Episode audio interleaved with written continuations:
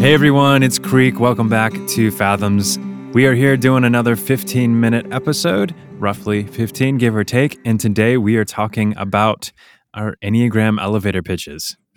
So I can't, I can't remember this. the last time I've been in an elevator, nor have I ever given a pitch in one. Normally it's it's deathly Mm. silent. And I, I try to avoid eye contact. So I, I don't have much experience with this. So uh, you boys? Yeah, I mean, I played baseball, so I had I had a slow pitch and a Oh fastball and a decent curve. No. No, no, no, no. You are you are you are banned from talking about sports for the next 15 minutes. Yes. no sports ball here. Yes, sir. Sports sports games. Um yeah, it's an interesting phrase, right? Cuz I guess the idea is if someone ends up on an elevator with you that you really want to communicate or pitch something to, you only have like a minute, right, to do so. Mm. So eh, yeah, and you're I'm not the type of person that just strikes up conversations with people on the elevator either. so it would have to be so I think the scenario would have to be what if someone that you deeply admire and respect and that you've always wanted to talk with ends up on the elevator with you and then to take it a step further to make sure that we engage this, right?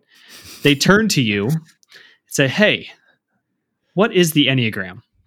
Because because that'll happen. Okay. Yeah, it totally Love happens in my alternate universe. Yes.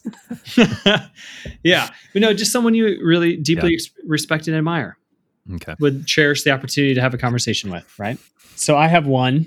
I think we're going to end up with a number of these. So, Yeah. Because, you know, some of it's circumstantial, right? Mhm. Uh, which aspect of this very complex framework do you want to highlight, right? So I'll start with one that I use a lot. It's not certainly perfect or comprehensive, but I like it. And that is the Enneagram is a framework of nine pilgrimages of personhood Ooh. Because- nice. it, it immediately gets us beyond kind of the surface level traits and it implies that there's uh, a growth trajectory to it back to who we truly are. So the enneagram is a framework of nine pilgrimages of personhood. Typically I say something along the lines of it's uh, nine different ways in which we follow sleep to the ways in which we're trying to overcompensate Mm. for the things that we perceive we lack. yeah. Um, it's it's it helps name the unconscious and subconscious emotional and mental habits and patterns that keep us trapped in Sure. doing the things that we actually don't want to do. Uh, that's, good somewhere along those, and that that both I feel like intrigues people and my my guitar teacher always said confuse them enough to make them want to come back. yeah So that that's feels accurate with that. Uh, you know what you could do with that creek that when you've when you've stated that elevator pitch to this person you know on this proverbial elevator Yes. and they have that kind of quizzical look on their face, then you can just smack them in the face and say, "Wake up!" What? That's the Enneagram. If it's not nine, if it's nine ways in which you're asleep, Oh, oh, okay. Then they will remember that for the rest of their lives. they will. Just gotta You stay may awake. spend a night in jail, but it would be totally worth it. Yeah. Oh, okay. Depending on who I'm talking to and depending on my state of mind, I guess I have a, a ton of different ways that I've described this. But uh, one of the things I like to say is that is that it's a it's a tool represented by a nine pointed symbol that identifies with an ancient body of wisdom mixed with modern psychology, and so. You can think of it as a map of human development Mhm. represented by nine distinct types and their strategies for relating to the self Yeah. who they think they are. Also, this is one I just put down to earlier today. Uh, it's a tool that shows us how we've confused childhood conditioning for our I, our uh, adult identity. Yeah. Uh, and so it's a tool for transformation by showing us how what we idealize is what closes us off to the whole of who we are. Mm, Yeah. Mhm. Also, this is the last one. I have so the many more. elevator is, has ended by now. Yeah. These are three different elevators. Oh, three okay, different. Yeah. If I keep getting in the elevator, I keep bumping into people. I, I'm going to try the whole all of them and see which one of these works best. He's he's You- doing the stairwell. That's what he's doing. hey, have you heard of the Enneagram? It's this. Hi, have you heard of the Enneagram? It's Can you imagine? That's some people's hell. it's by a the pra- way, is they get on an, an elevator and get accosted by some Enneagram teacher who wants to talk to them about the Enneagram. Uh, no, but go ahead. yeah, just it's a way to practice maybe uh, your pitch. No, so another way I've said it is that, it- well, I don't know. See ya. Uh, no, it's a it's a it's a tool that it it kind of it, the enneagram shows us nine representations of the divine and our human capacity to reflect those or not, Yeah. Mm, or mhm. nine variations of the divine that get distorted into nine variations of the human condition. What do you when you all when someone does ask you all what what is the enneagram blah blah blah what is typically the response? Hmm. Yeah, it does. It does depend on who I'm talking with because it, Abram, like one of your many elevator pitches I have more. I, I, I'm sure you do. There is a psychological aspect. There's a spiritual aspect. And so, yeah, it, it just depends. I think most of the time, in most cases, I do talk about it as a framework of nine kind of psycho spiritual strategies, you know, that in which we kind of help and hinder ourselves by hmm uh, through our personality, and um, and then go into the ways in which it can be a psychological framework, and also the ways in which it can be a, a tool and resource for spiritual formation. Uh, some you know, thankfully, uh, sometimes it's uh, more. It kind of opens it up because I think what people usually have is this take that it's just it's only a typology, right? It's a way to put you in a box and to just make excuses for your behavior or to hurt other people with. So I, I, I thankfully have had a few moments where I've kind of said one of those or something similar, and what what I think it does is it, it opens people up to their potential and Mm. that they didn't realize they they had. I mean that is that is initially why I got into it, but I think that's some of the the the the, uh, the reaction that I usually get is oh I didn't. So you're telling me that I'm I'm more than I can be more than this, you know, Yeah. or I I keep you yeah you know all those kind of things. I think of Leslie's phrase of it's both your opening and obstacle to love. hmm And it's like Oh, that's who among us does not want to be loved? Yep. Right. And do you do you want peace? Do you want happiness? yeah. Do you want to be loved and to love? Then okay, this this is this is a tool for that. yeah. The end. Yeah.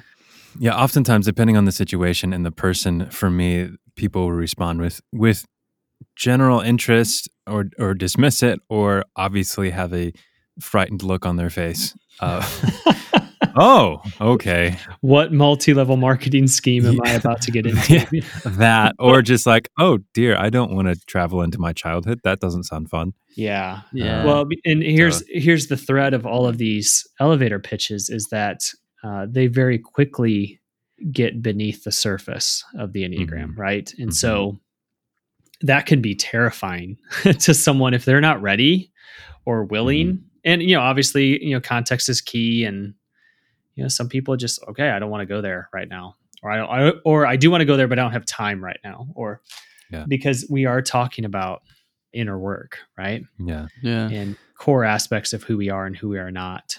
And that's Yeah. not something to to do flippantly, right? Mhm. Yeah. Right. Well, and I I think Abram Abram and I have talked about this before. Of like when you're in a party and you start hearing people talk about the enneagram, what's the point in which you chime in and say like Oh, y'all man. aren't talking about the correct things? You're missing it uh, because it it's not. So you both need to res- read the room, respect people's boundaries, and know if I say anything, is this going to make it worse or is it going to make it better? yeah. is this going to confuse people more or is so it's just it's really hard don't be an enneagram evangelist don't go Mhm. around trying to con- convert everyone to the enneagram uh, allow it to come up naturally because it only if it comes up naturally will there actually be a beneficial conversation. Right. And that's really challenging because I, I rarely bring it up in social settings. It often, you know, it gets brought up and then eventually, uh, like clockwork, heads kind of turn to me since, Yeah. um, and then, but I don't want to, you know, be, uh, I, I don't want to mansplain, you know, which would, right. because it'd be very tempting to be like, well, actually, you know, Mhm. so I'm mindful of that. Um, yeah. In in fact, I think my favorite conversations about the Enneagram, once I know we're talking about it, are have to do without talking about the Enneagram, right? You know, Mhm. some of the um, the deeper or more intricate or interesting kind of things that often don't get discussed or talked about that we you know we Mhm. try to touch on in the, on this podcast um, and try to get into in some of our interviews um, because I think that's where the that's where it's fun for me and also that's I think where the real enneagram uh, insight and wisdom lies. So uh, let's see, Abram, you said you have more. I Um, do. I have lots more. The Um, nine ways you screw yourself over. yeah, that's great. nine, the nine ways you keep tripping in your own front lawn. You know. I feel like we could do that. We could just These dad go. jokes are getting worse. Yeah, I, I mean, one. I forget where I first heard this from, but I it's, it's a simple way to say it, and I think it's even in, inviting. And it's maybe a way if somebody says, "Seth, what do you think?" After you just heard that that conversation where they're uh, you know talking Yeah. poorly about it. Uh, I have said this before. Well, well, um, I really don't see it as an external idea, and more more of actually just an inner practice. You know, Mm. naming that it's not external; it's actually about the internal. But it's but it's also a tool for self discovery and awareness. So it's so it's ultimately then about growing in compassion for yourself and others, so that you how you relate to yourself and how you relate to others can can be, become more loving. But but it's also you know when you look at from the Christian tradition and how the the the the, the deadly sins were were kind of by Ichazo uh, correlated with each of the types. Um, the point seven was, I believe, the first one, the uh, gluttony, and this is a, a way, you know, of how I distract myself, how I lose presence, and so this is a map for learning how to become more present by seeing how we lose present awareness. I, I think of now. I'm the quote guy. Apparently, uh, I think of move over, Hudson. Abram. think of Hudson's quote of "Your type shows up when you don't." Um, so it's the and nine that, different ways we yeah, Yeah. show up yeah, when we And- really don't. exactly. Wow, and that yeah. that seems to resonate with a lot of people. So I I mean, ultimately, I think what we're trying to do is is uh, give people a reason why this could be something important, but also tell them it's not the the end all be all, right? Mhm, Right. mhm. Yeah, I do think when I get in these elevator pitch moments, even though if I'm not on an elevator, I, a goal is often to yeah pique interest or elevate intrigue in hopes of maybe having a, a deeper conversation, you know, over a cup of coffee or a meal, you know, about it. Mhm, mhm. Mm. Um, because it, because the enneagram is so complex, it cannot be summed up right sufficiently No, in 60 seconds or less. Right. But you know, if a doorway can be cracked open, that's a, that's a good thing. yeah. Totally. One more observation. I think if you find yourself on the end of the spectrum where you you can't stop telling people about it, just something to be curious about is is why is that? Because really, the enneagram is about personal growth, and why do you feel yeah. the need to make sure everyone else knows about it? What if it's just for you? What if it's just for your work? So, with that sobering thought, uh, thanks for tuning in. I'm going to go do my work. Yeah, let's go do our work Yeah. on the elevator. Ding. I'm still just picturing Abram going up and down an elevator, just hoping someone joins him over and over again every time. Hey, what floor? Hey, Uh, you guys nine? the Enneagram? Oh, nine. Nine. Did you say nine? Oh. uh, an image. Uh, now you for Halloween you have to dress up as um, Yes, an an elevator, elevator. operator. we got nine floors. I love it. All Yep, right. yep. And it skips from three to six to nine, and Oh. you have to oh. get off and go on the second elevator. And you have to go You- from one to four to seven.